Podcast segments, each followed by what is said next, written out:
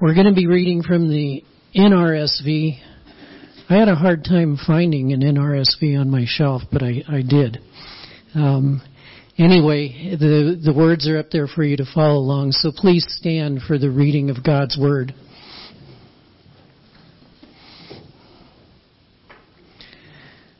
The word that came to Jeremiah from the Lord. Go down to the potter's house, and there I will let you hear my words. So I went down to the potter's house, and there he was working at his wheel. The vessel he was making of clay was spoiled in the potter's hand, and he re- excuse me. The vessel he was making of clay was spoiled in the potter's hand, and he reworked it into another vessel as seemed good to him. Then the word of the Lord came to me Can I not do with you, O house of Israel, just as this potter has done, says the Lord? Just like the clay in the potter's hand, so are you in my hand, O house of Israel, the word of the Lord. You may be seated. We haven't done a microphone check, so hopefully this is a decent volume. If not, we'll get it sorted out. Uh, well, it's good to be with you this morning. Uh, welcome. Uh, thanks for welcoming me and my wife. So my name is, is Rusty Brian. So uh, technically it's Reverend Dr. Rusty Brian. I just prefer you just call me Rusty, or you can call me Pastor Rusty. Um, I was ordained in 2009 in the Church of the Nazarene, and I received a PhD in 2010. Um, I've pastored and taught since then. Um, my my wife and I spent the last few years living in Nairobi, Kenya, um, working with Nazarene Global Missions. Uh, I was a professor at African Nazarene University, and my wife was a teacher at uh, the West Nairobi School, an international Christian school there. She taught first grade. Uh, before that, we lived. We've we've moved a lot as a result of education and pastoring. Before that, we lived for about three and a half years in the Bay Area in California, in Concord um, kind of the East Bay area, and and prior to that in Renton, Washington, just just outside of Seattle, just south of Seattle. Pastored in those places, and then some other things before that. Um, I teach online uh, for NNU. I have for some time. When I was in Seattle, I taught at Seattle Pacific University in the classroom, and as I mentioned, uh, taught at African Nazarene University the last couple years. We are new to the area. We're from New Mexico originally. Just giving you a little little brief bio here for those that weren't there this morning. Um, we both grew up in Clovis, New Mexico. I know a few of you have been there or been through there. Um, small town, and we left and really just go back to visit family. Both of our families live there, um, so we've spent some time there the last few summers on when we were on home assignment or kind of preparing to go to Africa or coming back from Africa. Um, that's where we were this summer. Um, why are we here? You might ask. So just the, the, the short version, um, last October, so almost a year ago, uh, unexpectedly my father passed away. Uh, I'm an only child, and so as we were debating whether we would be staying in Kenya long term, uh, our, our oldest daughter, who's here, Lily, is just started middle school. She's embarrassed that I just said her name. Um, so we, we were committed, we've moved so much to staying put once she got to that point. And uh, being an only child, that would mean my mom would be alone, you know, for quite some time. And we thought, no, that's, that's, we were already wrestling with it and that was a cue to, to come home and get closer to family. So, um, had some offers way far away and far distant places that in the past we probably would have said yes to, but uh, we were committed to trying to get closer to family. My parents were thinking of retiring in this area anyways, and we have been contemplating moving to northern Colorado for some time. So we thought, you know, let's just let's move where we want to be and trust that God's going to bless that. And so within about four or five days, Lauren had two different job offers. Uh, she's a teacher. She's wonderful. She ended up settling on, she teaches at Resurrection Christian School in Loveland, teaches second grade and is about two weeks in, three weeks in, loving it, doing great, um, but still getting settled. And unlike the past where we've moved for me, um, it's a little different. So we knew we were coming here and I've got to know your district superintendent, uh, Virgil, but uh, uh, weren't many openings and so forth. And so we just were talking, and and we were actually in Longmont at a hotel as she was getting situated uh, here before we moved up into our home, and uh, received an email saying that your pastor was retiring, and he said, "Can I place you as the interim pastor?" Um, so I'll explain what that means just just really quickly, and then we'll jump into the sermon for today. So I said yes. I'm excited to be able to to be with you for um, an indefinite amount of time, but most likely a few months or so at least, and I'm excited about that opportunity. Uh, so we said yes to that. We had purchased a home in Windsor, um, so it's a little bit from here. It took about 40 minutes to get here, uh, but it was real close and convenient for the school where the kids are also going. So it makes a lot of sense that four of the five of us are going there every day, and um, we love our home and ex- just excited to be kind of plugging into to the community and figuring out what life looks like in a different phase, a, a new phase of life for us. So what it means for me to be your interim pastor it means just that I'm interim. I'm here temporarily to help you out, to get to know you, to give you some stability. It, it can be very difficult in these times uh, to have somebody different every week, uh, kind of all over the place, and, and nobody here to to kind of keep things focused. So I'm here to do that, to get to know you, to love on you, to find out what are your needs, what are your strengths, how can I encourage you, how can I give you some some loving, uh, you know, critical feedback about about yourself and what's going on as you prepare for next steps. And I'm just here to help you get you ready for whatever that's going to be, whoever that's going to be, what that's going to look like. Uh, that interim time can take anywhere from three to more likely five or six months usually, especially when you've had somebody uh, who's been like you did, who's been here for a while. It's good to have a little bit of time in between as you prepare for for what's next. So um, that's what I've been asked to do is to help you do that. I'll be around once or twice a week during the week, and uh, certainly on Sundays providing uh, preaching and that kind of um, some board leadership, some stability. So I look forward to getting to know you. Um, I'm not your new pastor, um, but I'm a, I'm here temporarily to help you out, and then just kind of see what happens from there, uh, and to help make sure that you are ready for the next step. So does that make sense? So you'll get to know me well, and we'll all just see sort of how things go in the future. I look forward. To, Uh, part of what I want to do is getting to know you individually and as groups. I'll try to visit the different groups that meet here and there, and just learn. You know what's what's going on. How do how do you think things are going? What are your hopes and dreams for this place? Um, you know what are we what are you doing good at? What are you not doing good at? Um, I can help kind of go back and forth with the DS and, and that sort of thing as well. So. Um, look forward to getting to know you all. And it's, it's, as somebody who was a preacher every week for, for 10 years, it was very weird over the last two years to not preach. And I've missed that. I feel called to do that. So I'm excited to be able to preach and, and just to share with you and share some life with you. Amen? All right. Well, thanks for the reading. Um, is it, is it Dean? Yes. All right. Thank you, Dean, for reading scripture. And yeah, so I will say, so having um, done a lot of schooling, I also teach a lot of classes. Um, I know Greek. I don't really know Hebrew very well, um, but uh, got used to having to do translations. And the NRSV and the NASB are the most accurate literal translations from Greek and Hebrew.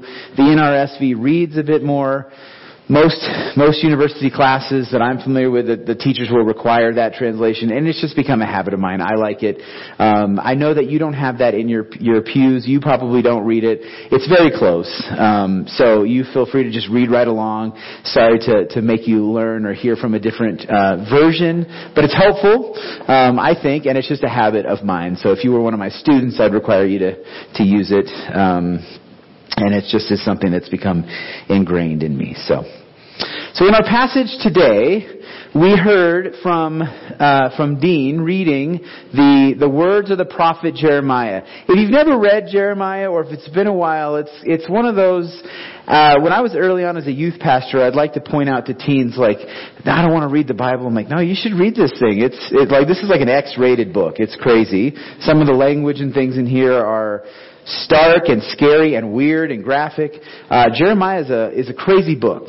Um, this this passage, this brief passage, it's surrounded by some difficult stuff, and I, I wanted us just to read this more hopeful, encouraging bit here today as we get started. The words come from about 600 years before the time of Christ, about 600 BC, um, and they're given to those who would listen, which were not always that many. If you know anything about the prophets, they have a very nobody signs up to be a prophet. Nobody wants to be a prophet. Nobody wants to hear what they have to say, and they pretty much all end up killed. Uh, not, not a pleasant uh, job to apply for. So Israel has just, the northern kingdom, Israel has just returned from exile recently. They've been in, in a place called Egypt. You've probably heard some of that story. And they come back, but they're struggling. They're struggling with all sorts of issues. They have corrupt leaders. They have, they have, uh, they're, they're struggling with corruption, um, identity issues. Who are we? This is who we were. This is who we are now. Um, when you go into exile and you come back, I'm told you, you encounter new gods and ways of life, and then you have to figure out how all that works together. One of the things in particular they're struggling with, something that often we don't like to talk about, but we struggle with today, is that their leaders in particular weren't, weren't caring for the least of these. The, the, the, the Old Testament commonly will refer to the alien, the orphan, and the widow. So the, the stranger or the immigrant, the orphan, the, the child without parents, the widow, the, the, the woman or the man, but the woman usually who has no spouse and who's been left to fend for herself and, and the way that, that that worked, it, it wasn't very easy. You can add the, the poor into this as well and they were, they were, instead of taking care of these people, they were sort of trampling on them uh, and, and, things were not good. And Jeremiah is challenged to bring difficult words to Israel to say, God has told us how to live. Are we going to do this? Or are we going to be like the southern kingdom of Judah, which has just been captured and taken into exile by Babylon, an exile that they never return from? Uh, they come in, they, they take away many, many of the people. They are sent off. They're not killed. They're sent off into foreign places to work, to bear children, to be concubines, all sorts of different things. They're populated now by Babylon, Babylon and they, they, they never leave that relationship. Uh, it's terrible. They, the northern kingdom knows about what's happening, and Jeremiah is basically, he, he prophesied this, comes to pass, and he says this is what God actually wants as a judgment on the people. And now he gets to say to the northern, he has to say to the northern kingdom, do you want this to happen to you? Uh, are you going to learn? Are you going, you were delivered. You were brought home. Are you going to learn? Are you going to change? Are you going to grow? This is what's happening in the passage. Jeremiah is sharing hope. Now, if you read on, if you read before, you read after, you'll, you'll, you'll see that it's not always hope that he's sharing. Um, it's what I, I love Tolkien. If you're a Tolkien scholar or reader, you might he might say something like it's a fool's hope. It's very little hope, but there is hope. He's sharing hope with them. It's a beautiful passage, I think, a beautiful imagery that, that applies today just as well as it did, you know, thousands of years ago. But it's slim, and it's surrounded by woe and by judgment um, and difficulty. Will they learn? So, as an interim pastor and getting to know you a little bit so far today, and like I said, I look forward to this over the coming months, I know a little bit about you and where you've been. I've certainly pastored churches that have gone through interim periods.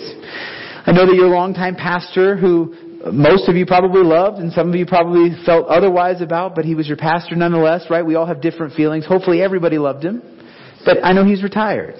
And that brings about all sorts of change and new feelings and new situations, worries. I know that the church, both big C, global, and, and local, I'm assuming, little c, has probably gone through some decline over the years. Things are changing. Things have changed. That can be scary. That can be difficult. Then, I'm not an alliteration person, but there's the three C's, the three big C's that stick out to me that the church, just in general, has to deal with today. COVID and its aftermath something that none of us could have even really thought of unless you happen to be like a, you know, a pandemic expert a few years ago, but that has just changed the whole world. And it has certainly changed the church. Um, in many ways for, for good and for bad, but it's, you, you really can't do church today without having to just think through all sorts of things that you didn't think through before, all sorts of new challenges. I had to say goodbye to the church that I was pastoring, a church that I loved, and when COVID first started, I shared with the group earlier, it was so hard to, it was, I felt like I was signing off as a TV anchor in front of a screen in a big empty sanctuary, and and then just leave. And so many people during that time decided, yeah, I don't really don't need the church. Or I can just have my dose of church on my phone or my screen or anywhere and then go do whatever I can do it maybe while I'm at Costco or having brunch or something like that. And uh, good or bad, that's the way it is now. And we have to figure out what do we do with this? Culture, the, another C, a changing culture that's drastically changing, rapidly changing, causes many of us to be afraid or at the very least confused as things swirl and change. We don't like that. We don't feel comfortable with this, but we can't do anything about that. And then just change in general, right? COVID, culture, and change. It really all falls under that final C, change. I, I like to say, I'm sure I heard this, I, this is not my phrase, but I say it, that the only constant in life is change, right? It, it, life is always changing. As soon as you feel like you know something or you're getting used to something, they update that technology or, or, or or something changes around you, your neighbors change, your church changes, the world changes. And you can't hide from it, you can't run from it. What, what really matters is how you embrace it, right? Can you, can you embrace it and engage it? Uh, I often think in terms of the imagery of like, I'm not a sailor, but of sailing. And the winds are going to come no matter what. Are you able to, to receive them and adjust so that you can sail? Or do you just drop your sail and float and not go anywhere? Right? This is our challenge that the church in general faces and that I think you face today. In our passage, Jeremiah describes the people as a spoiled vessel. I think it's a beautiful image that I think we can all relate to. Picture a potter making some something out of clay, if not maybe a woodworker or, or some kind of artisan. You're make, making something and it just doesn't turn out quite the way you expected. Has that ever happened to you? Have you ever made something or tried to make something and it just doesn't turn out exactly the way you thought. Maybe it's one of the that show nail uh, was it Nailed It or something where they it doesn't look at all like what you thought it was going to look like, and it's kind of comical. But in this image, we see Jeremiah sees the potter. And he's taking something that's broken, cracked, whatever, and, he, and, and the potter's refixing it, refashioning it, so it has new life, it has new purpose. Uh, this is one of the things that I liked the most living in Kenya. I was amazed to see people don't throw things away. They, they, they fix everything. Their ability to sew and craft and, and you know, oh, the, the zipper busted. I'm going to get rid of this. No, no, no, let's fix it. And the ability to, to fix things. We serve a God who's a fixer. We see an image of Israel and in many ways, I think we can just, the church and, our, and ourselves as well, on the, the pedestal as a broken vessel being fixed and refashioned. You see, Israel was made not just to look nice, but to be a vessel. What is a vessel? By definition, a vessel is something made to carry something else, right? To bear something else. So a vessel is something like a boat or a bowl, right? Its purpose is to hold or carry or bear something else. Not many of us just put a bowl on the shelf. Not many of us take, get a boat and then just put it on the lawn and never, never take it anywhere. Right? How many people get a new fancy, you know, a Yeti coffee mug or something and then they just put it on the shelf so that people can see it when they walk by, right? That's not what a vessel does. It looks nice, but it's more important that it bears something, that it carries something. Israel was made to look pleasing, yes, to others, to God, but to bear, to carry something. That something was God's holiness and love. They were made to be vessels that would carry God's holiness and God's love into the world for the sake of the world. Right? This is what Israel, the church, and really you and me were made for. We were made to be vessels. We were made to carry God's God's image, God's holiness and love into the world for the sake of the world. This is the mission of God. There's a fun, fancy term, the Missio Dei. Maybe you've heard of that. The mission of God is to, to bring God's holiness and love, to bring salvation into the world. And not to do so through like leaflets or, or some sort of, you know, drop, things dropped on or whatever, but through, this is why we're made.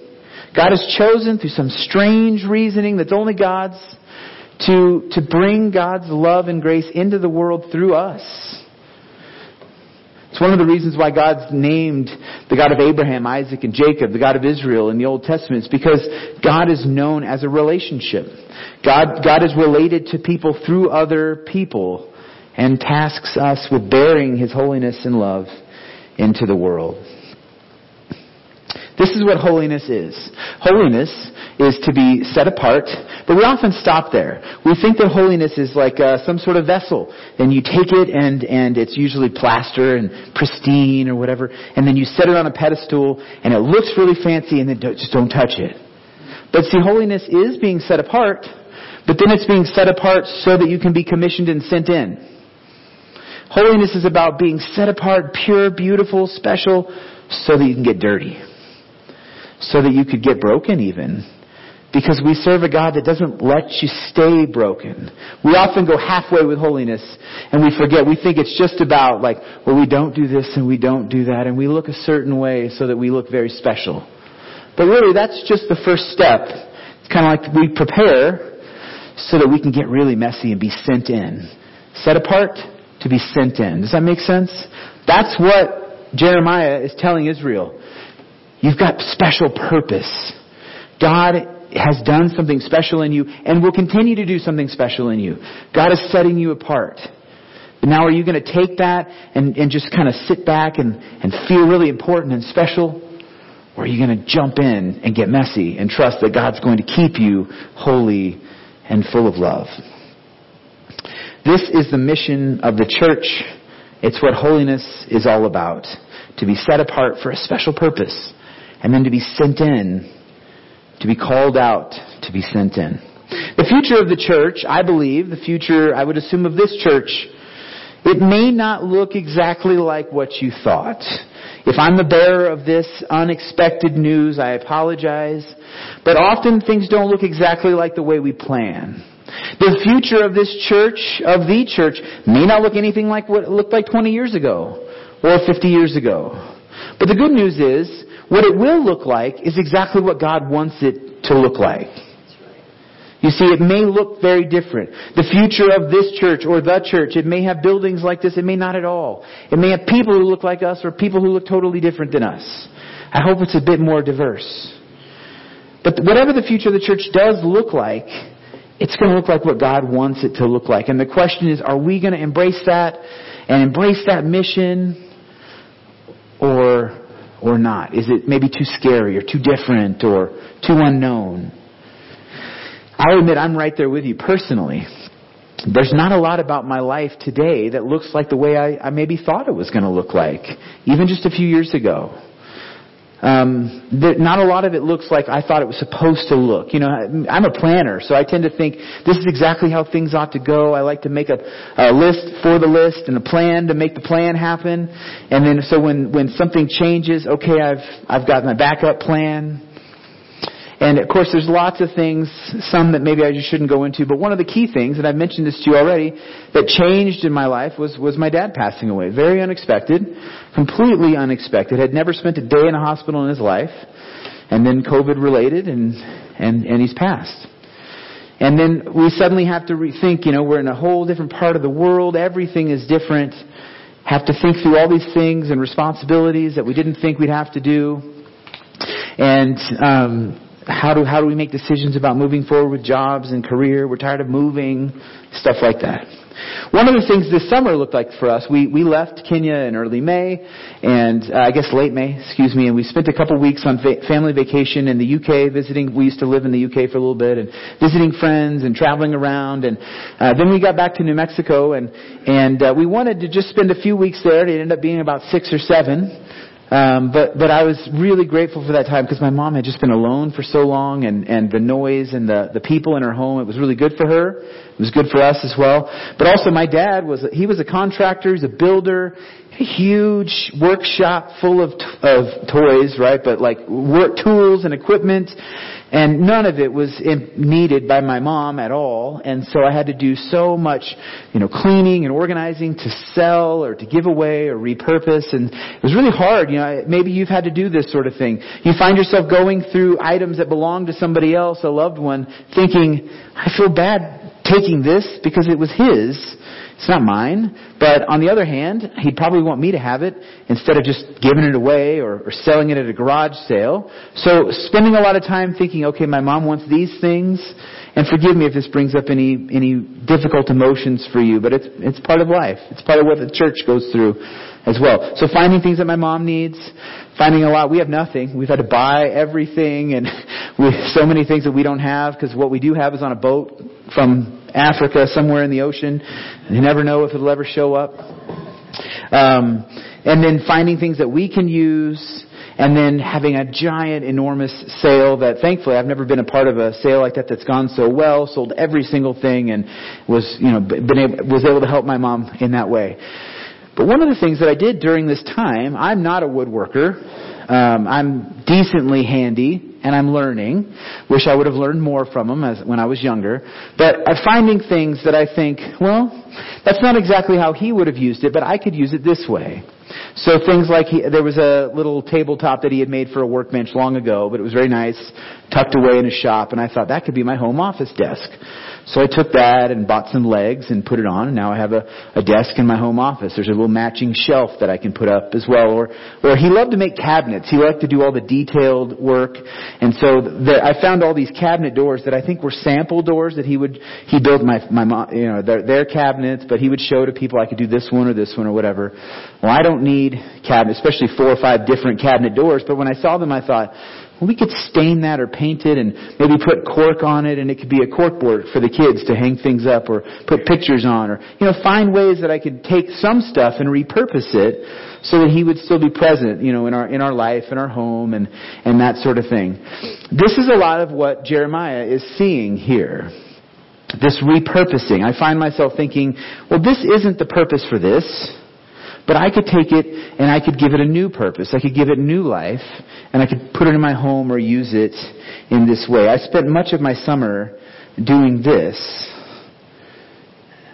And it's exactly, I think, what Jeremiah is talking about. And I think in many ways, it's what you find yourself doing as well.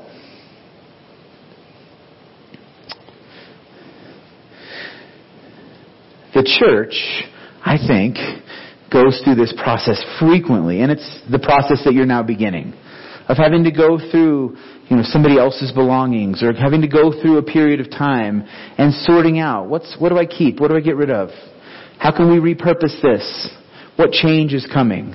I didn't want that change to come. I wasn't ready for that. But it's here anyways. So how can we engage that and move forward in a healthy promising way? I think that that's kind of where we're at and I think that the church is the better for it. We've been around for a long time and we've had to do this a lot. Thousands of years, right? The church looks very different today in some places than it looked 2,000 years ago. And in some places it looks exactly the same. But even those places, they have to change. They have to go through what do we keep? What do we get rid of? How do we adopt, adapt? How do we change? What do we hold on to no matter what? I think that we're the better for it. Over the next few months, that's my job, is to help you as a church to remind you that God has a divine purpose for you, for your church. Our God is a great potter, a great artisan, a great craftsman, builder, whatever image you want to picture. Our God is really, really creative and purposeful behind creation. God doesn't make mistakes. God doesn't make something and think, no, that was a dumb, I shouldn't have made that pot. Let me get rid of it. Now maybe God says, that needs some retooling. But God's really good at that. God's really creative and really purposeful at God's work. Now the, now the truth just occasionally I'll, I'll, I'll try to speak some tough truths to you. Your building, as wonderful as it is, I haven't seen all of it yet, but it seems really nice, is not God's work. Your, your programming, the things, the, the things that you have planned, your strategies or whatever, it's not really God's work.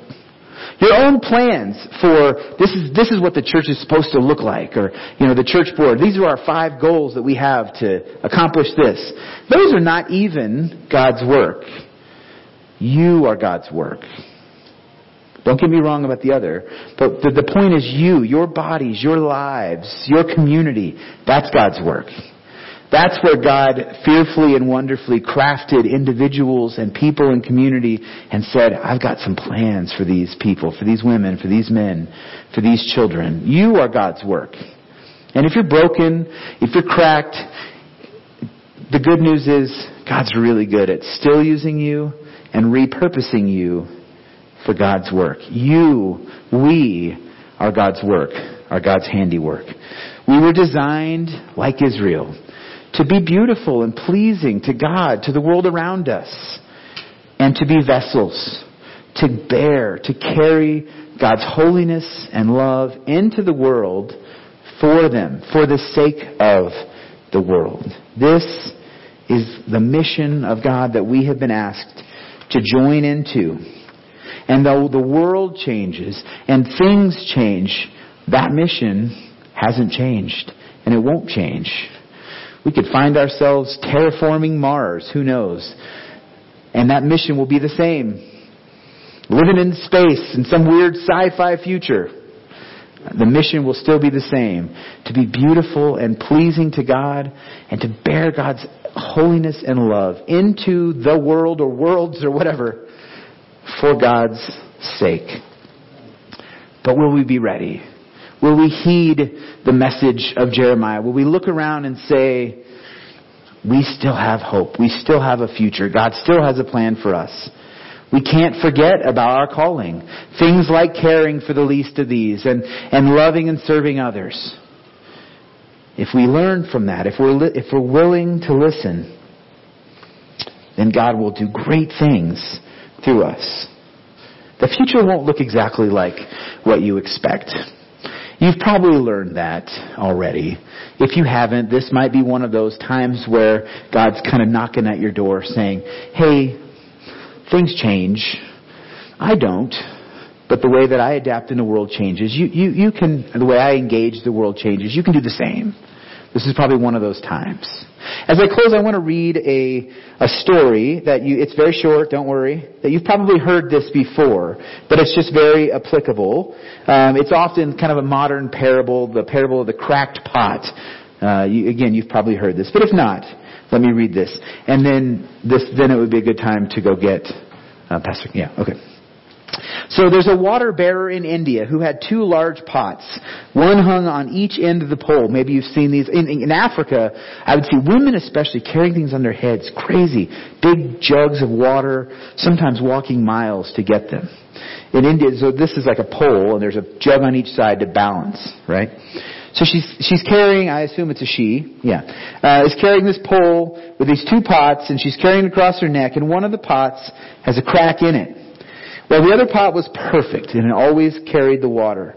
It always delivered a full portion of water at the end of the long walk from the stream to the woman's house. The crack pot, though, arrived only half full. For full two years, this went on daily, with the bearer delivering only one and a half pots of full water to her master's house. The perfect pot was so proud of its accomplishments, perfect to the end to which it was made. But the poor cracked pot was ashamed of its own imperfection. It was miserable that it was able to accomplish only half of what it had been made to do, right? It has one purpose. After two years of what it perceived to be a bitter failure, it spoke, which that right there probably startled the woman. It spoke to the water bearer one day by the stream, I'm ashamed of myself. I want to apologize to you. Why? asked the bearer. What are you ashamed of? She says. I have been able for these past two years to deliver only half of my load because this crack in my side causes water to leak out all the way back to your mistress's house. Because of my flaws, you have to do all this work and you don't get full value from your efforts, the pot said. The water bearer felt sorry for the old cracked pot, and in her compassion, she said, As we return to the mistress's house, I want you to notice the beautiful flowers along the path. Indeed, as they went up the hill, the old cracked pot took notice of the sun warming the beautiful wildflowers on the side of the path, and this cheered it some. But at the end of the trail, it still felt bad because it had leaked out half of its load. And so again, it apologized to the bearer for its failure. And the bearer said to the pot, Did you notice that there were flowers only on your side of the path, but not on the other pot's side?